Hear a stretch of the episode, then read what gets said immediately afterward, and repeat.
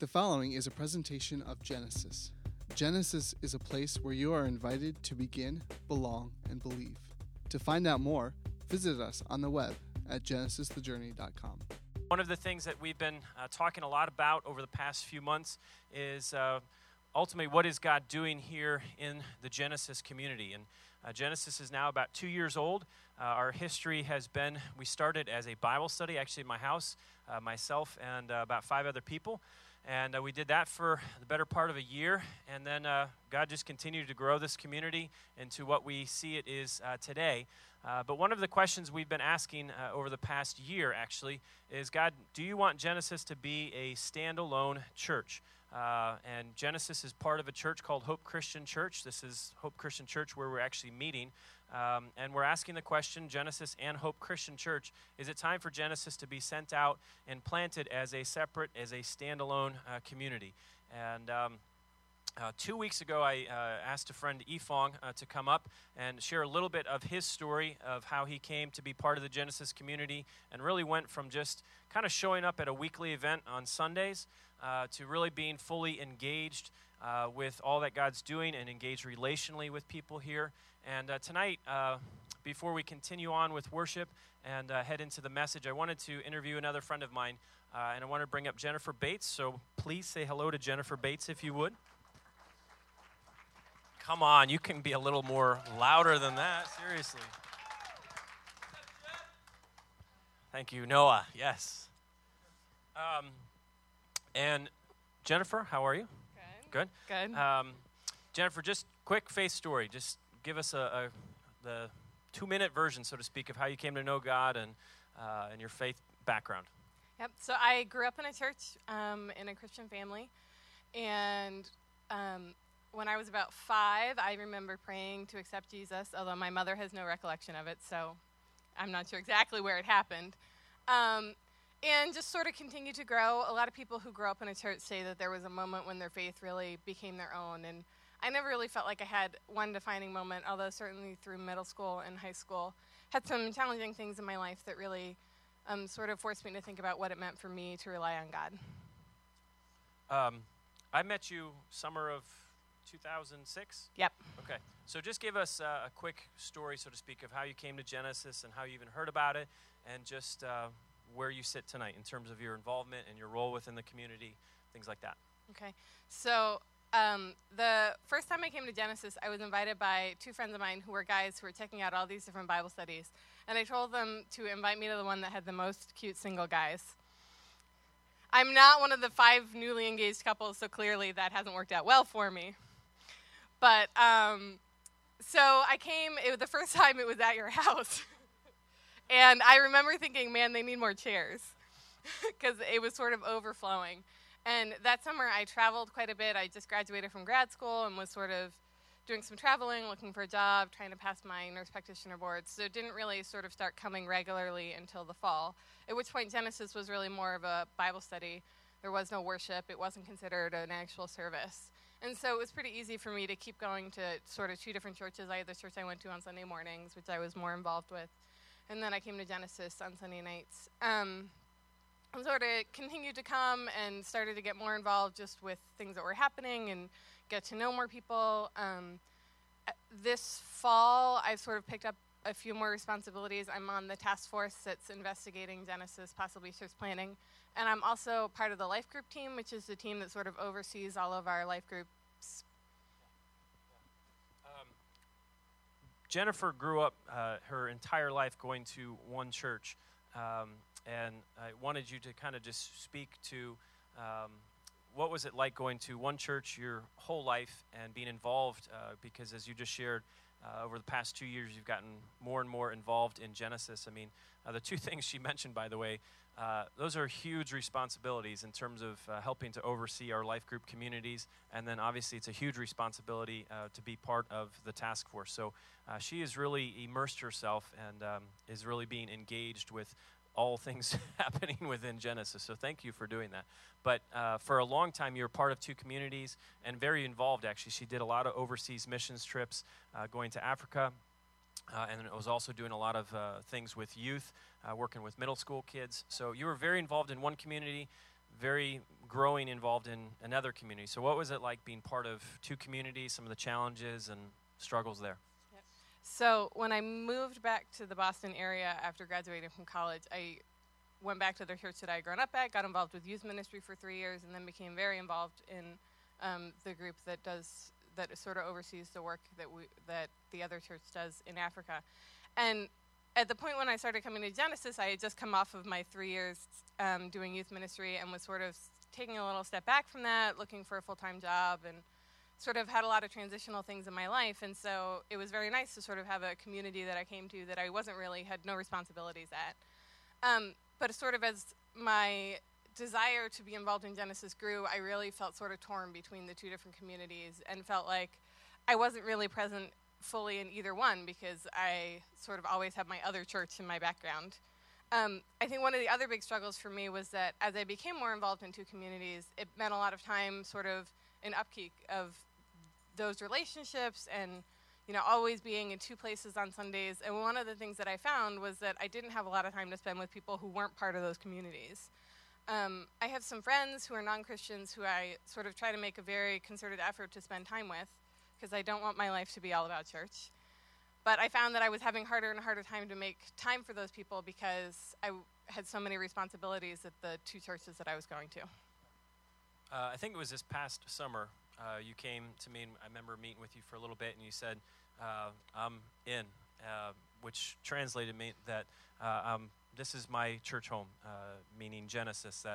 And I wanted Jennifer just to share kind of what was the process that led to, because we're talking about Jennifer being involved at a church her whole life minus 4 years or so while she was going to school in the Chicago area. So what was the process like?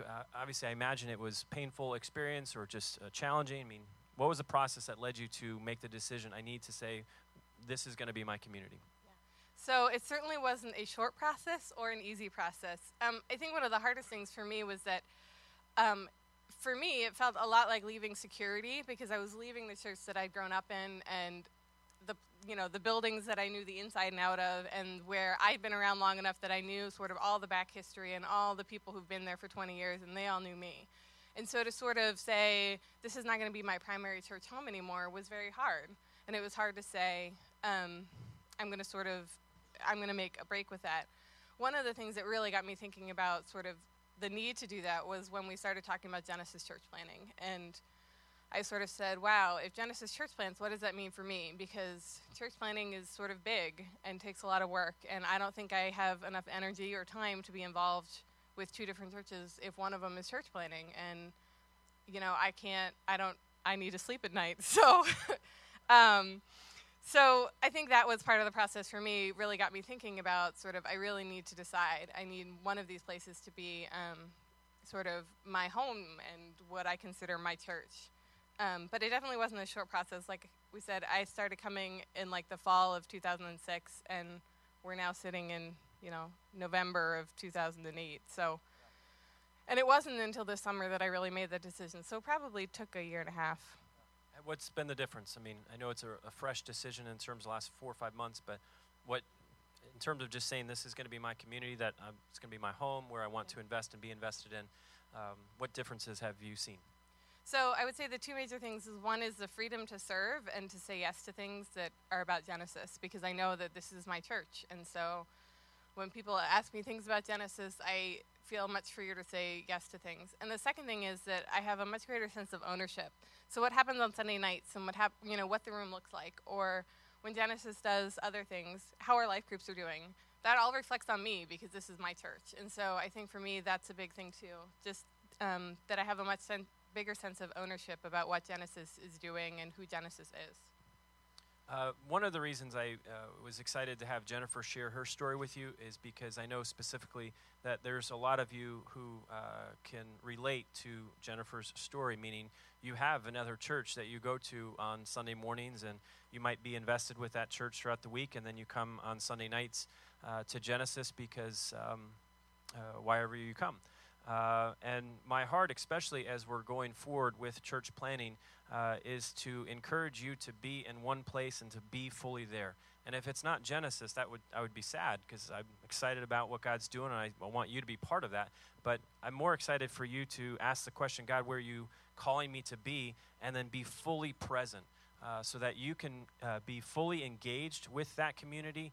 And I like the word investment, that you will invest all of yourself into that community and then allow that community to invest themselves fully into you. And so, I don't know how many people here have a different church home or a church that they go to, but one of the things I wanted Jennifer to give her an opportunity is, what encouragement, maybe advice or exhortation would you give to people who are currently where you used to be for the better part of 2 years? So as I sort of reflect on my experience of going to two churches, I think one of the things that sort of stopped me from making a decision sooner was that I was really being selfish. I said, this is what I want to do, and this serves my needs. And it wasn't really about serving the church that, or the churches that I was a part of. And so I would say that in the long run, I think going to two churches is not sustainable. And I had people tell me that when I started going to two churches, and I didn't really listen to them. And 2 years later, no, you didn't, but I had other people. I had several other people tell me that, and I didn't really listen to them because I wanted to do it, so I did. And sort of in the long run, it's not sustainable to go to two churches and really be fully invested and fully involved. And so I would encourage you to start praying about where God wants you to be, and praying about where you can be involved and invested and pick. And it's not an easy decision, and I would never say that my decision was easy, but I think it's a necessary decision, and that it really allows you to sort of be fully involved and be fully invested. And that's not to say that you can't still go to your other church. I still go to my other church probably one Sunday out of the month, because I still know a lot of people there, but it definitely isn't where I choose to spend my time or my energy as far as serving. Jennifer, thank you. If you guys give Jennifer just a round, that would be great. Next Sunday, this is every Sunday when you guys come in, we put these cards intentionally on your seats for a reason, is because we want you to use your voice into this church planting process. And so use it to write down questions, maybe ideas, concerns, any of those types of things. And the task force that Jennifer and I are part of with 7 other people, some from Hope Church, some from Genesis, are taking a look at these questions and coming up and thinking through answers and such. But next Sunday, very important that you come back, because this is the first time we're coming to you as the community to say, we need to know where you guys are at. If Genesis is to church plant sometime in the spring of next year, summer of next year, sometime in 2009, is this something that you would be excited to be part of? It's not decision day that, yes, I'm totally, fully in. Just need to get a sense of where are we as a community of people. Are you sensing that this is something that you really would like to be part of? And that's going to be helpful to our process of, God, what are you doing ultimately with all of us? Not just a few of us, but the totality of our community. Are you speaking a similar message to all of us? So that's next Sunday, and it will be a simple question. If Genesis Church plants, is that something that you'd like to be part of? Yes or no? And we're going to do that next week. So there will be no online voting. There will be nothing like that. You got to be here to cast a yes or no ballot type of a thing, and we'll keep you involved in the process as we go. Hey, let me continue. Just pray for us, and then we're going to stand and do some more worship. So, Father God, we thank you so much for what you are doing in our midst. And, Father God, thank you for Jennifer and her willingness to share her story with us tonight. And, Father, we are excited to gather as a community just to let you know that we think you're great and that we love you. And so, Father, as best as we possibly can, we want to do that through song. We want to do that through taking a look at your story, the scriptures, Father God. So, be present, be large in our midst tonight, so much so that any stress, any worries, any anxieties, any fears, any doubts that we have, we could literally just cast those to the side in this time, in this place, in this moment, and just enjoy worshiping you and connecting with you. And we pray that in Jesus' name. Amen. We're in the midst of a series called Jesus, and we are slowly working and walking our way through the Gospel of Mark. Last week, Jeremy Alexander was here to share. Thank you very much, Jeremy, for sharing. And tonight, I'm excited to introduce a good friend of mine, David King. He is the youth pastor here at Hope Christian Church, and he's going to be sharing tonight. on a skateboard, apparently, from the Gospel of Mark. And I'm excited because the title of his message is Tap In or Tap Out. And if you're a fan of mixed martial arts, you'll know exactly what that means. So let me pray for David, and I'm excited to hear how God will speak through him to us tonight. Father God, I pray to that end that you would use David, your servant, a man who has a heart for you. God, would you please use him tonight just as your mouthpiece to speak to us, to encourage us, to challenge us, and more than anything, just use him tonight to make a big deal about Jesus Christ, your Son, our Savior. So, Father, would your hand of favor, of blessing, and goodness be upon David, and I pray tonight as a community, the Genesis community, that we would be excellent at not just listening to what David would have to say, but more importantly, what you would have to say to us in this place tonight. And Father, not only would we just listen, but we would be people ready to respond and live very differently because you spoke to us in this place tonight. So I pray that in Jesus' name, amen. Amen. So tonight, I just want to ask, raise your hand if we got some skaters in the house. Who's the skaters? Any skaters? No. Who used to skateboard? Anybody skateboard? All right, that's better. All right, so here's the thing. A couple weeks ago, I never skateboarded in my life. A couple weeks ago, B, you guys know the guy who scratches sometimes up here, he left his skateboard. And so I'm fooling around on it all for like 2 weeks. And then finally, my buddy John Emery actually builds me my own skateboard, and I'm like, no way, that's awesome. So I start skating, and, you know, in my free time, actually, that's what I do for a job. That's why I'm in the basement, so I can skate anytime I want and not do work.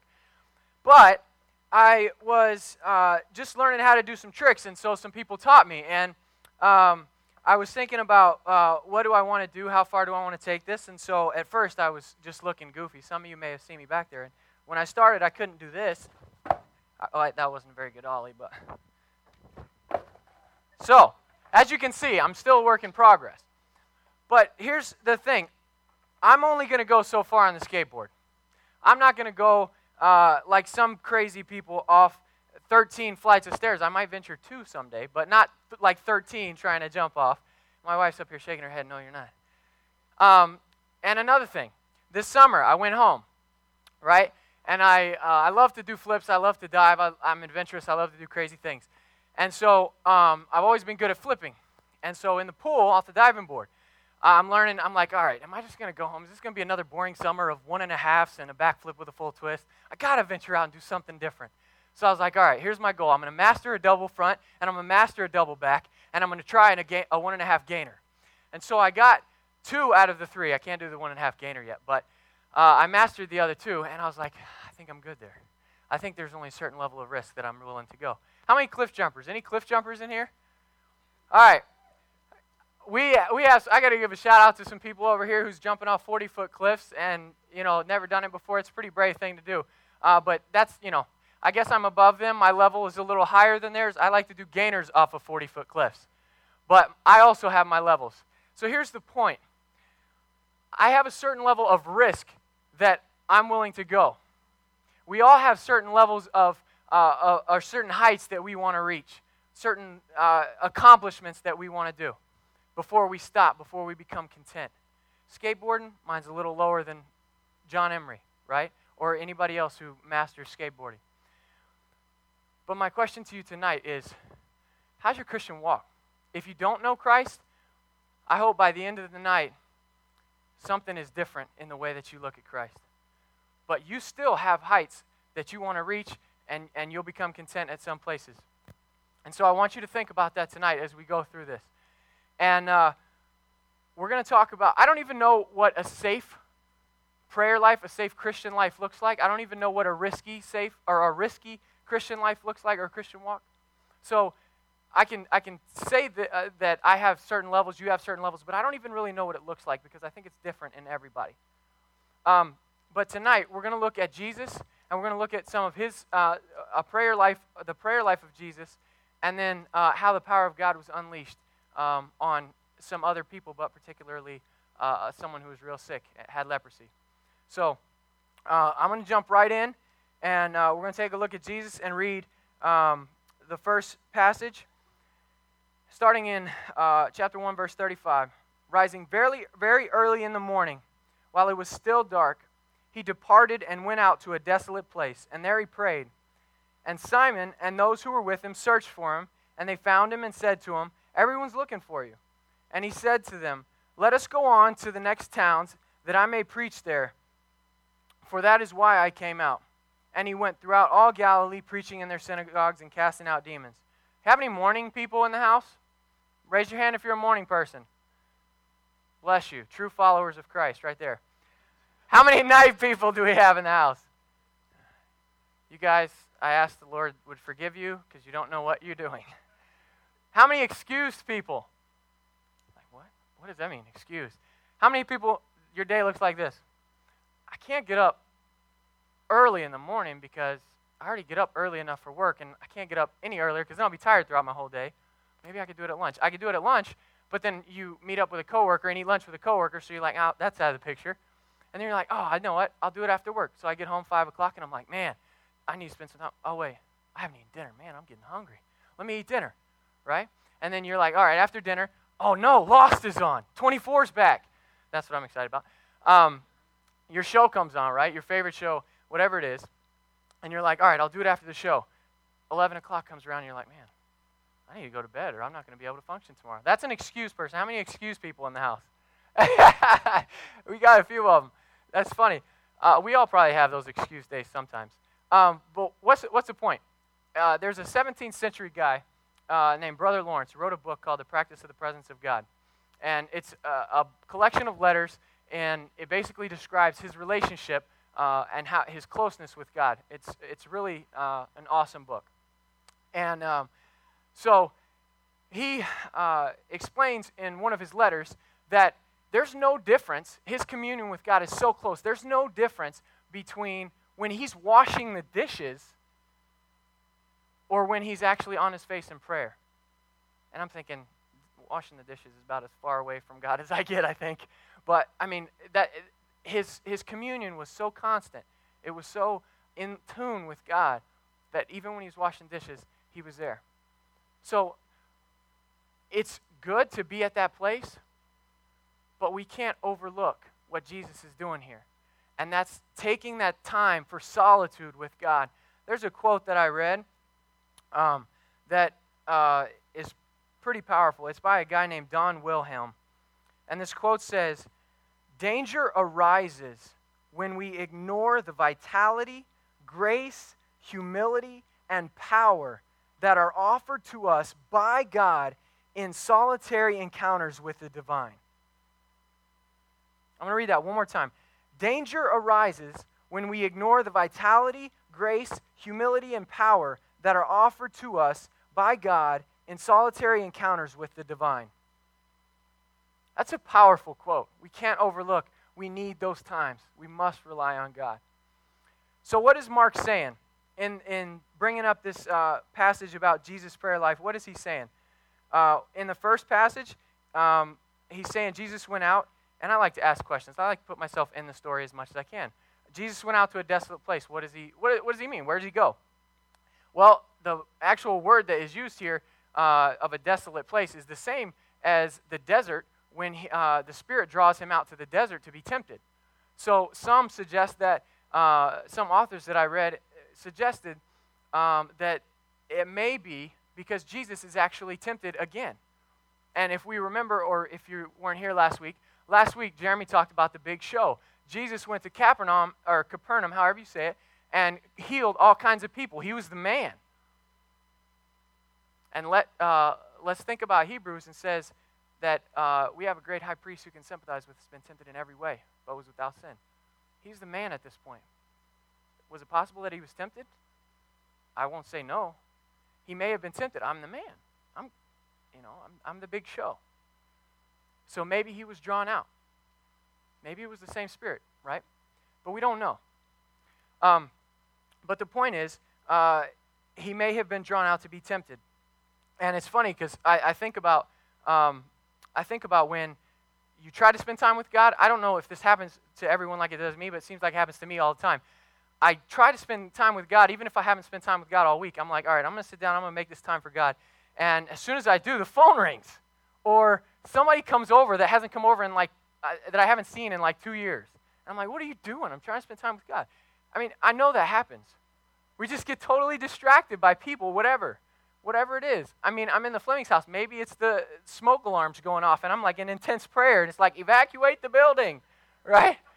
No, but, I mean, somehow we're always distracted by something. And Jesus, when he goes out there and he prays, he's distracted. These people are like, man, the big show, what are you doing? Why are you out here by yourself? These people are looking for you. They want you to keep healing, keep working miracles. And so anyway, I just thought that was funny because that happens to me a lot. And so I'm asking another question. Why did he leave Capernaum in the first place? He started out in Galilee, if you'll remember, in the beginning of Mark 1. He started out, and when he started preaching, repent, the kingdom of God is at hand. He goes to Capernaum next. And what he says, when he gets there, he starts healing. He starts casting out demons, breaking all kinds of boundaries. I mean, he healed Peter's mother-in-law, which was totally, gender barrier. He broke that. He was casting out demonic forces. I mean, it was crazy. And so why did he leave in the first place? And my thought on why he left is because the people didn't understand. They thought it was a big show. They thought Jesus was nothing but a show. Chris Angel type, right? He was just a show. They didn't understand who he was. And it's funny. I was thinking about living a risky life and having a risky prayer life and what that looks like. And I was like, is that what happened to America? Because I had a conversation this past week about somebody who actually was physically healed in another country. Like, leg grew longer. And I was like, why don't we see that stuff? It's so rare. In other countries, literal demons are still being cast out. We think it's just in the Bible, but it's not. It still happens. Is that what happened to America? Did God just become a big show to us? Now, I'm not here up, just to condemn the United States, but I'm just asking. We're a part of it. Maybe we should look at our prayer lives. Are we living risky lives? Are we praying risky prayers? Are we praying that God would bring us out of our comfort zone and go next door? I mean, these people are going to places who got knives and spears and guns and killing children trying to share the gospel. And again, I'm not trying to condemn anybody. I'm just saying, what kind of life are we living? It's got a show, or are we really understanding who he is? But the bottom line of Jesus' prayer life is this, of what Mark is trying to show to us. We cannot underestimate or pass over the pursuit of God. James 4:8 says, draw near to God and he will draw near to you. As I was reading, the context of James 4 is awesome. It's about humility. It's about complete and utter submission, right? Get rid of yourself, and it talks about prayer. It talks about you don't ask. And when you do ask, you ask with wrong motives. And we can't overlook the fact that Jesus is taking that time not only to ask or do whatever he says in prayer, but he's taking that time to get his strength and to rely on God. And I don't know even what it means when you go spend time with God. I don't even know how you know. You hear some people say, the presence of God is there, right? I felt the presence of God, and he just showed up. My wife says I swallow loud, so I had to keep that under control. But I don't know what it looks like for how you feel the presence of God or how you know God's voice, but we can learn something from Jesus. When he came out of this prayer, let's look at what he said in verse 38. He said to them, let us go to the next towns that I may preach there, for that is why I came out. We may not know how or what happened, but we know that when he left, he was refocused. His mind was solely centered on Christ. You may not be completely clear on what your career, job, or your mission in life is going to be when you go to spend time in prayer. And in my own life, I spend time getting so frustrated. I'm like, I'm trying to do work at church, and I'm trying to get things done, and I'm like, gosh, this is so frustrating. I have so many things to do. I can't do any of it. I'm never going to get it all done. When you know, especially studying, like, it's sometimes my mind is just dumb and I don't get stuff, and so it takes me a long time. And I realize I've completely left God out. And the point isn't that we would have a new understanding of what God, how God speaks to us, because it's in different ways to everyone, I'm sure. But how do you know you've been with God? You leave that prayer time or whatever, and your heart is right. And you know what you're called to do. He was called to preach. He was called to serve the Lord. What are you called to do? Are you just called to serve your family? You know, he just came out clear. And his heart was centered. His mind was, they were together. They were focused.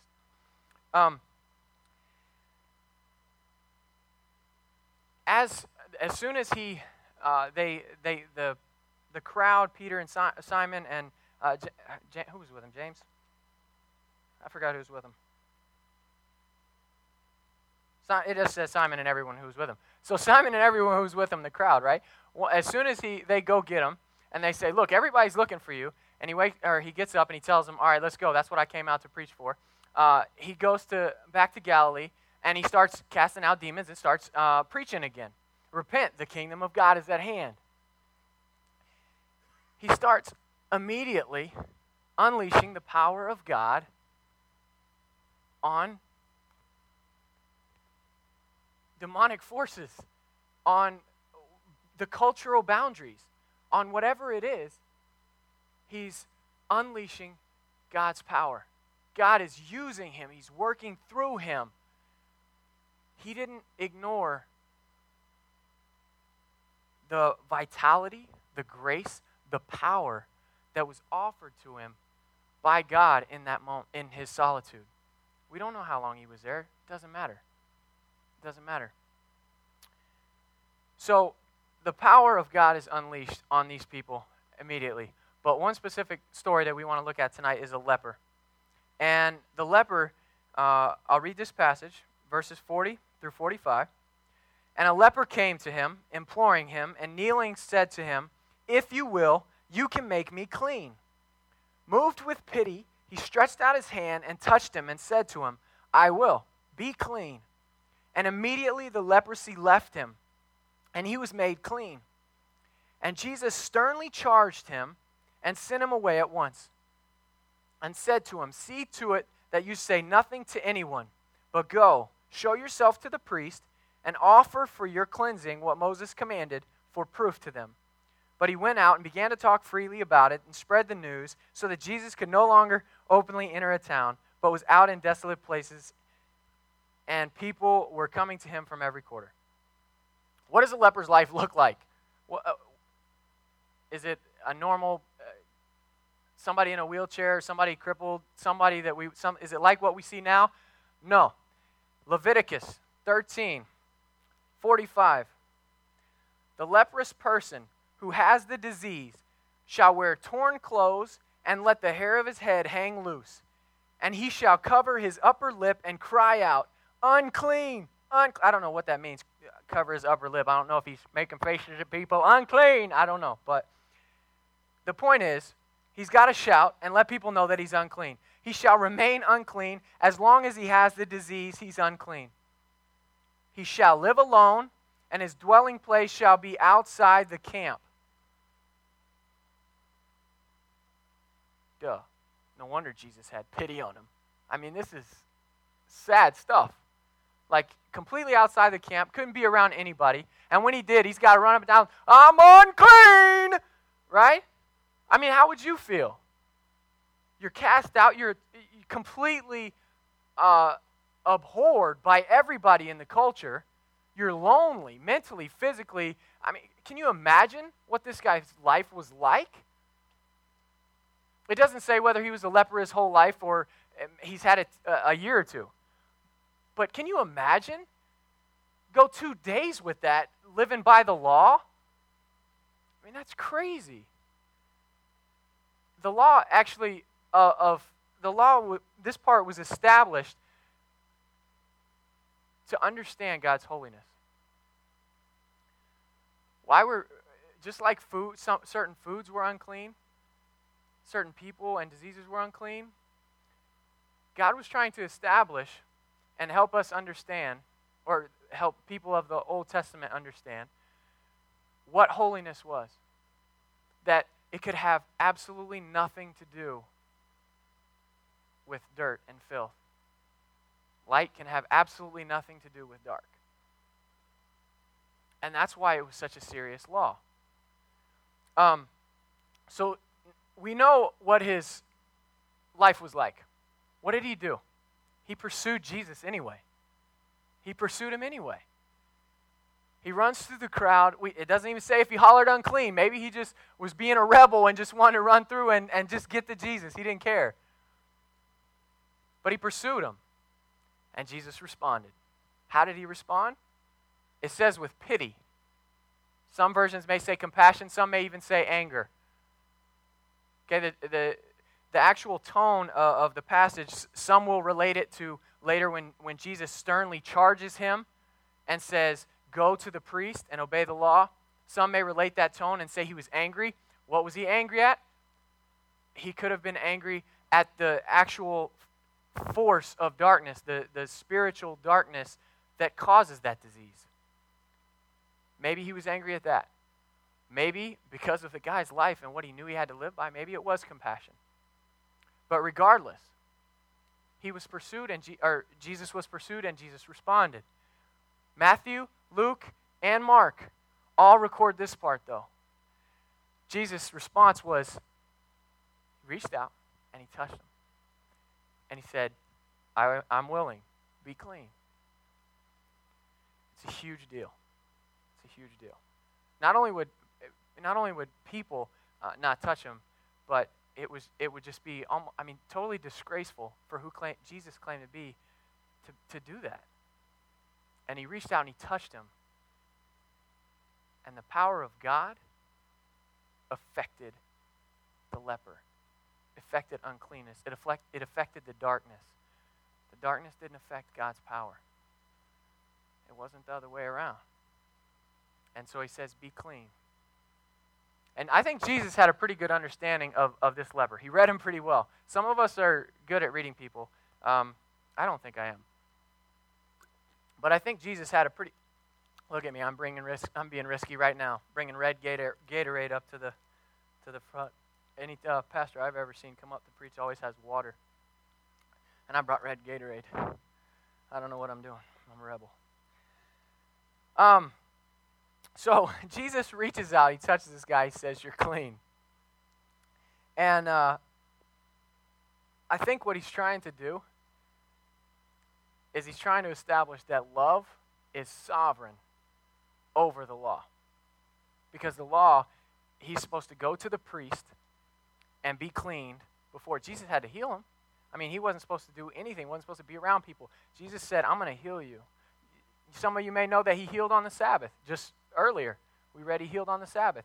He's trying to show that love is sovereign over the law. But it's cool because he didn't abolish the law, because he told the leper, he said, go to a priest anyway. I'm healing you, but I'm not considering you clean. So go to the priest and make yourself available to be publicly declared clean.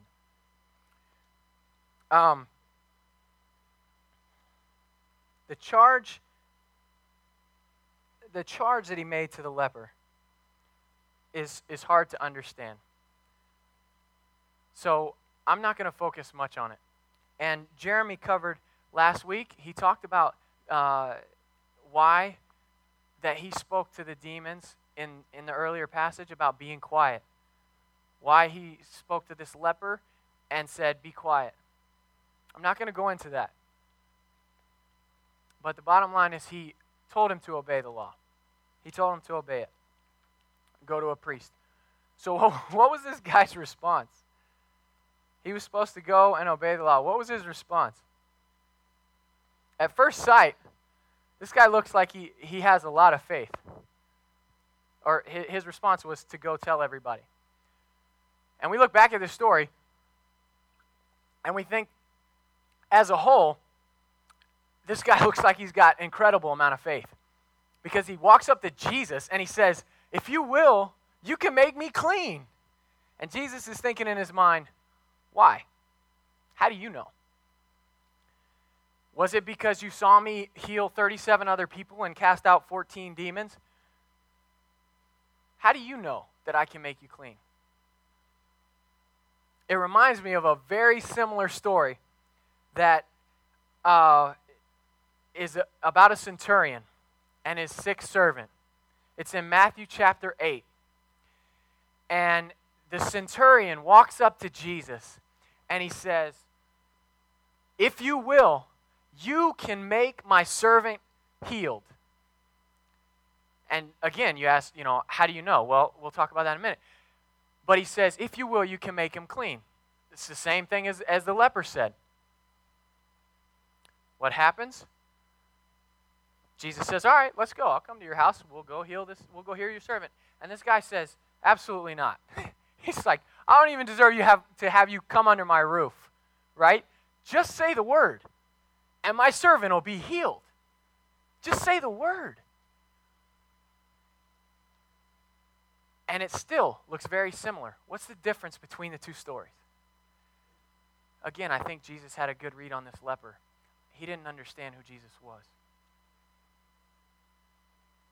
The story of the centurion, how did he start? He said, Lord, if you will, you can heal my servant. Lord, if you will, you can heal my servant. Now, Jesus responded to both. But do you understand? Who is Jesus to you? I mean, it's funny. I can't come up here and talk about this without seriously doing soul searching. And I'm up here to proclaim a witness that Jesus Christ is Lord to me. Are you just coming to church? Are you just being a part of who Jesus is because you see him working in other people's lives, because you see the show? How do you know Jesus is Lord? Is he real to you? How do you know? It reminds me of another story, and this carries it on into the next part of what the leper did.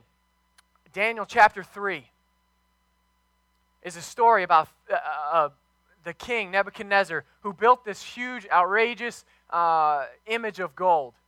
And he says, everybody's going to come check out my image and see my creativity, and they're going to bow down and they're going to worship it. So everybody comes, right? Everybody comes out. And a couple of my students are here from the youth ministry probably thinking, dude, you talk about this story all the time. And I do. It's a phenomenal story. I love it. There's so much different things to think about and to teach on. But the point is, Shadrach, Meshach, and Abednego, they go. Everyone else in the whole entire place bows down except those three. And they say, all right, what's the consequences for not worshiping this idol? You're going to get thrown in the fire. And they say, okay, take us to the fire. We're not going to worship. And he's like, all right, we'll give you one more chance. You can bow down right now. And we won't throw you in the fire. And they say, listen, if he will, our God can save us from this fire. But even if he doesn't, we're going to obey and we will not worship another God. Because we know who Jesus Christ is. And that's the God we serve. We believe in him. If he's willing, he can. But regardless of whether he does or not, we're going to be obedient. And the leper didn't understand that. He went about his business and did his own thing. And went to tell everybody. Now here's the thing. At this point it sounds like the leper has a bad rap. Can you blame him? Whether he's been clean a year or his whole life, can you blame the man? He had leprosy. I mean, think about think about what he went through. Can you blame the man for being excited and wanting to go tell everybody? I mean, what happens when something good happens in your life? You're like, man, let me make phone calls to people I haven't talked to in a year. Let me tell them what's going on. I got a new job. I got a new house. How excited are we to tell? This man was cured of leprosy. He was cured of loneliness. He was cured. He was no longer an outcast. Can you blame him? I'm not saying that it's okay sometimes to be disobedient. But it's funny that he may have been a better evangelist than you and I are. But he didn't even understand the truth. He didn't even understand it.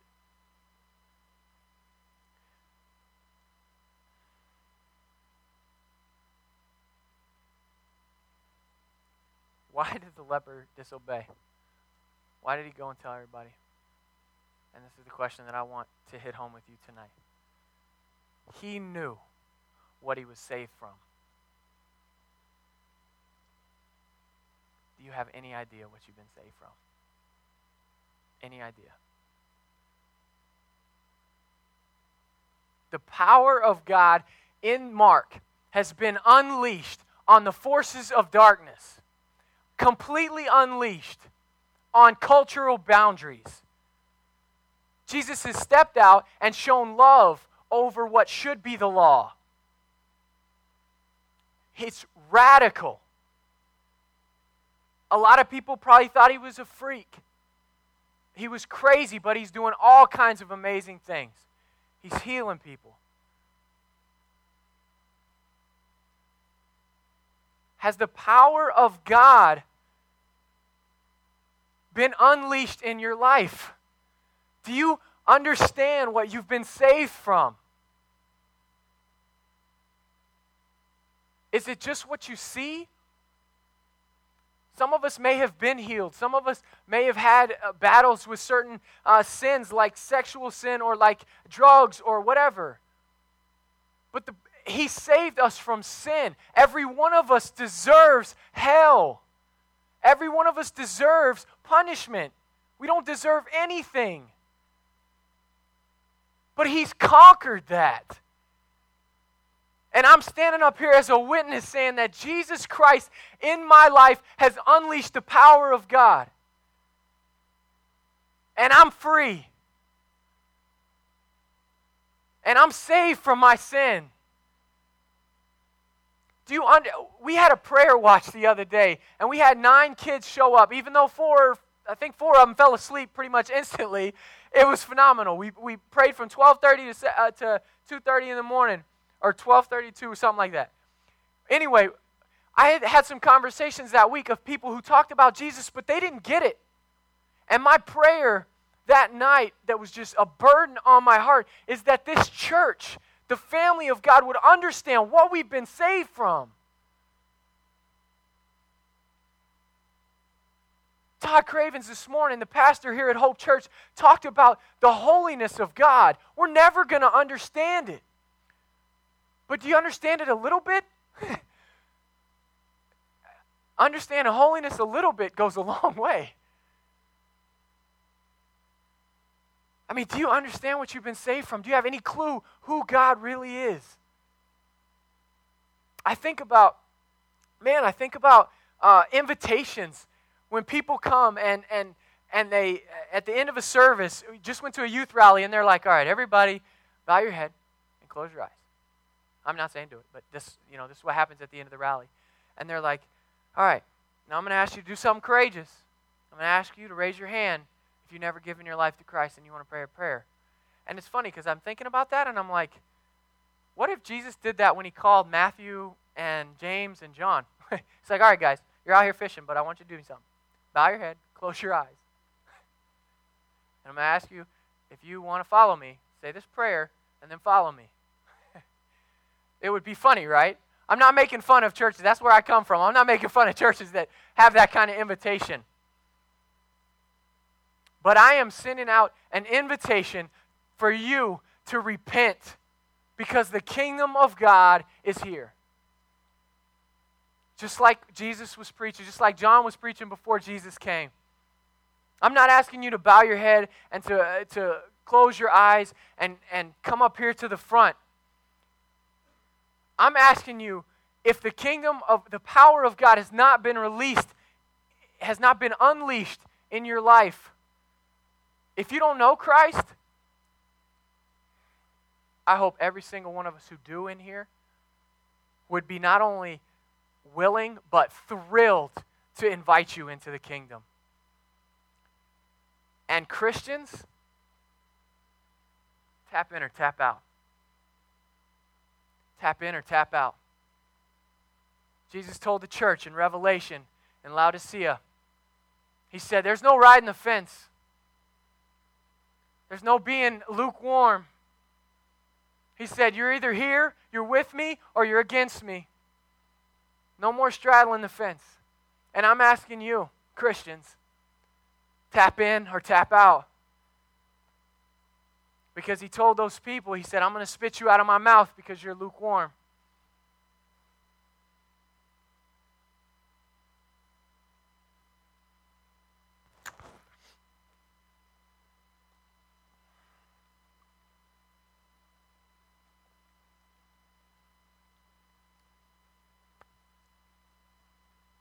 I want us to think. I want us to think so real in our lives about who God is, who Jesus Christ is. And I want us to do the best we can to understand with the grace that he has given us to understand with. And we're about to celebrate communion. And what that means is that we, in our lives, are celebrating the power of God unleashed, victory over death. And he does it like this. He takes the bread, the Last Supper, with the disciples, and he says, this is my body that I'm going to lay down for you. And he breaks the body, and he says, I want you to take a piece of it. And I want you to eat it in remembrance of me. And then he does the, he pours the juice. And he says, this is my blood. Do this in remembrance of me. Celebrate that that through my sacrifice, death has been conquered.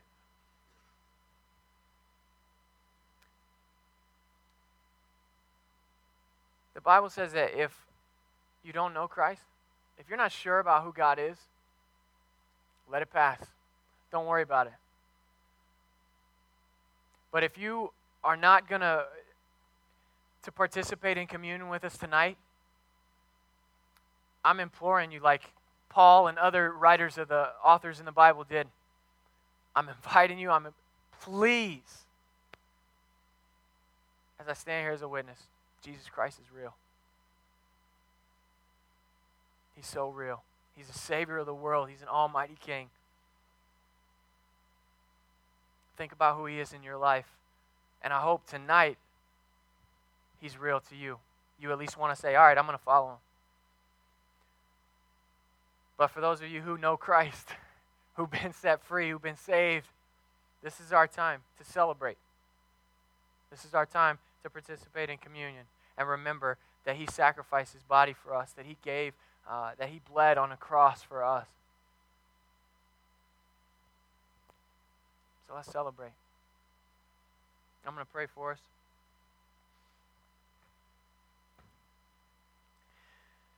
Father, I'm going to ask tonight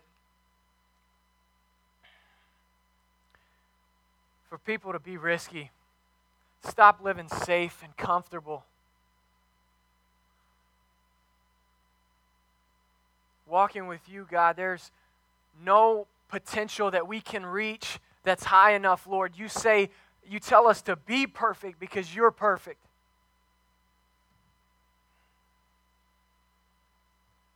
So, Father, help us not to settle.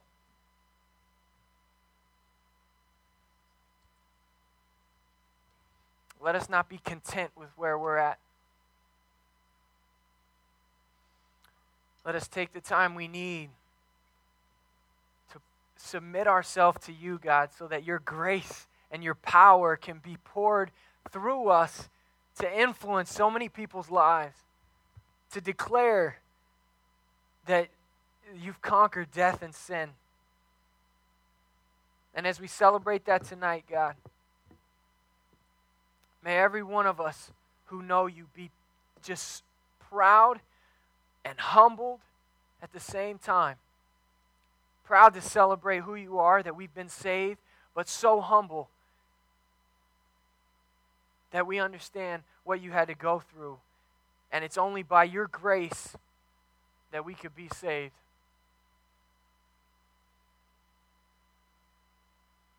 Thank you, Jesus, for your sacrifice and for the cross, for your body and your blood. Tonight we worship you. Genesis is a ministry of Hope Christian Church. We invite you to find out more by visiting our website at genesisthejourney.com.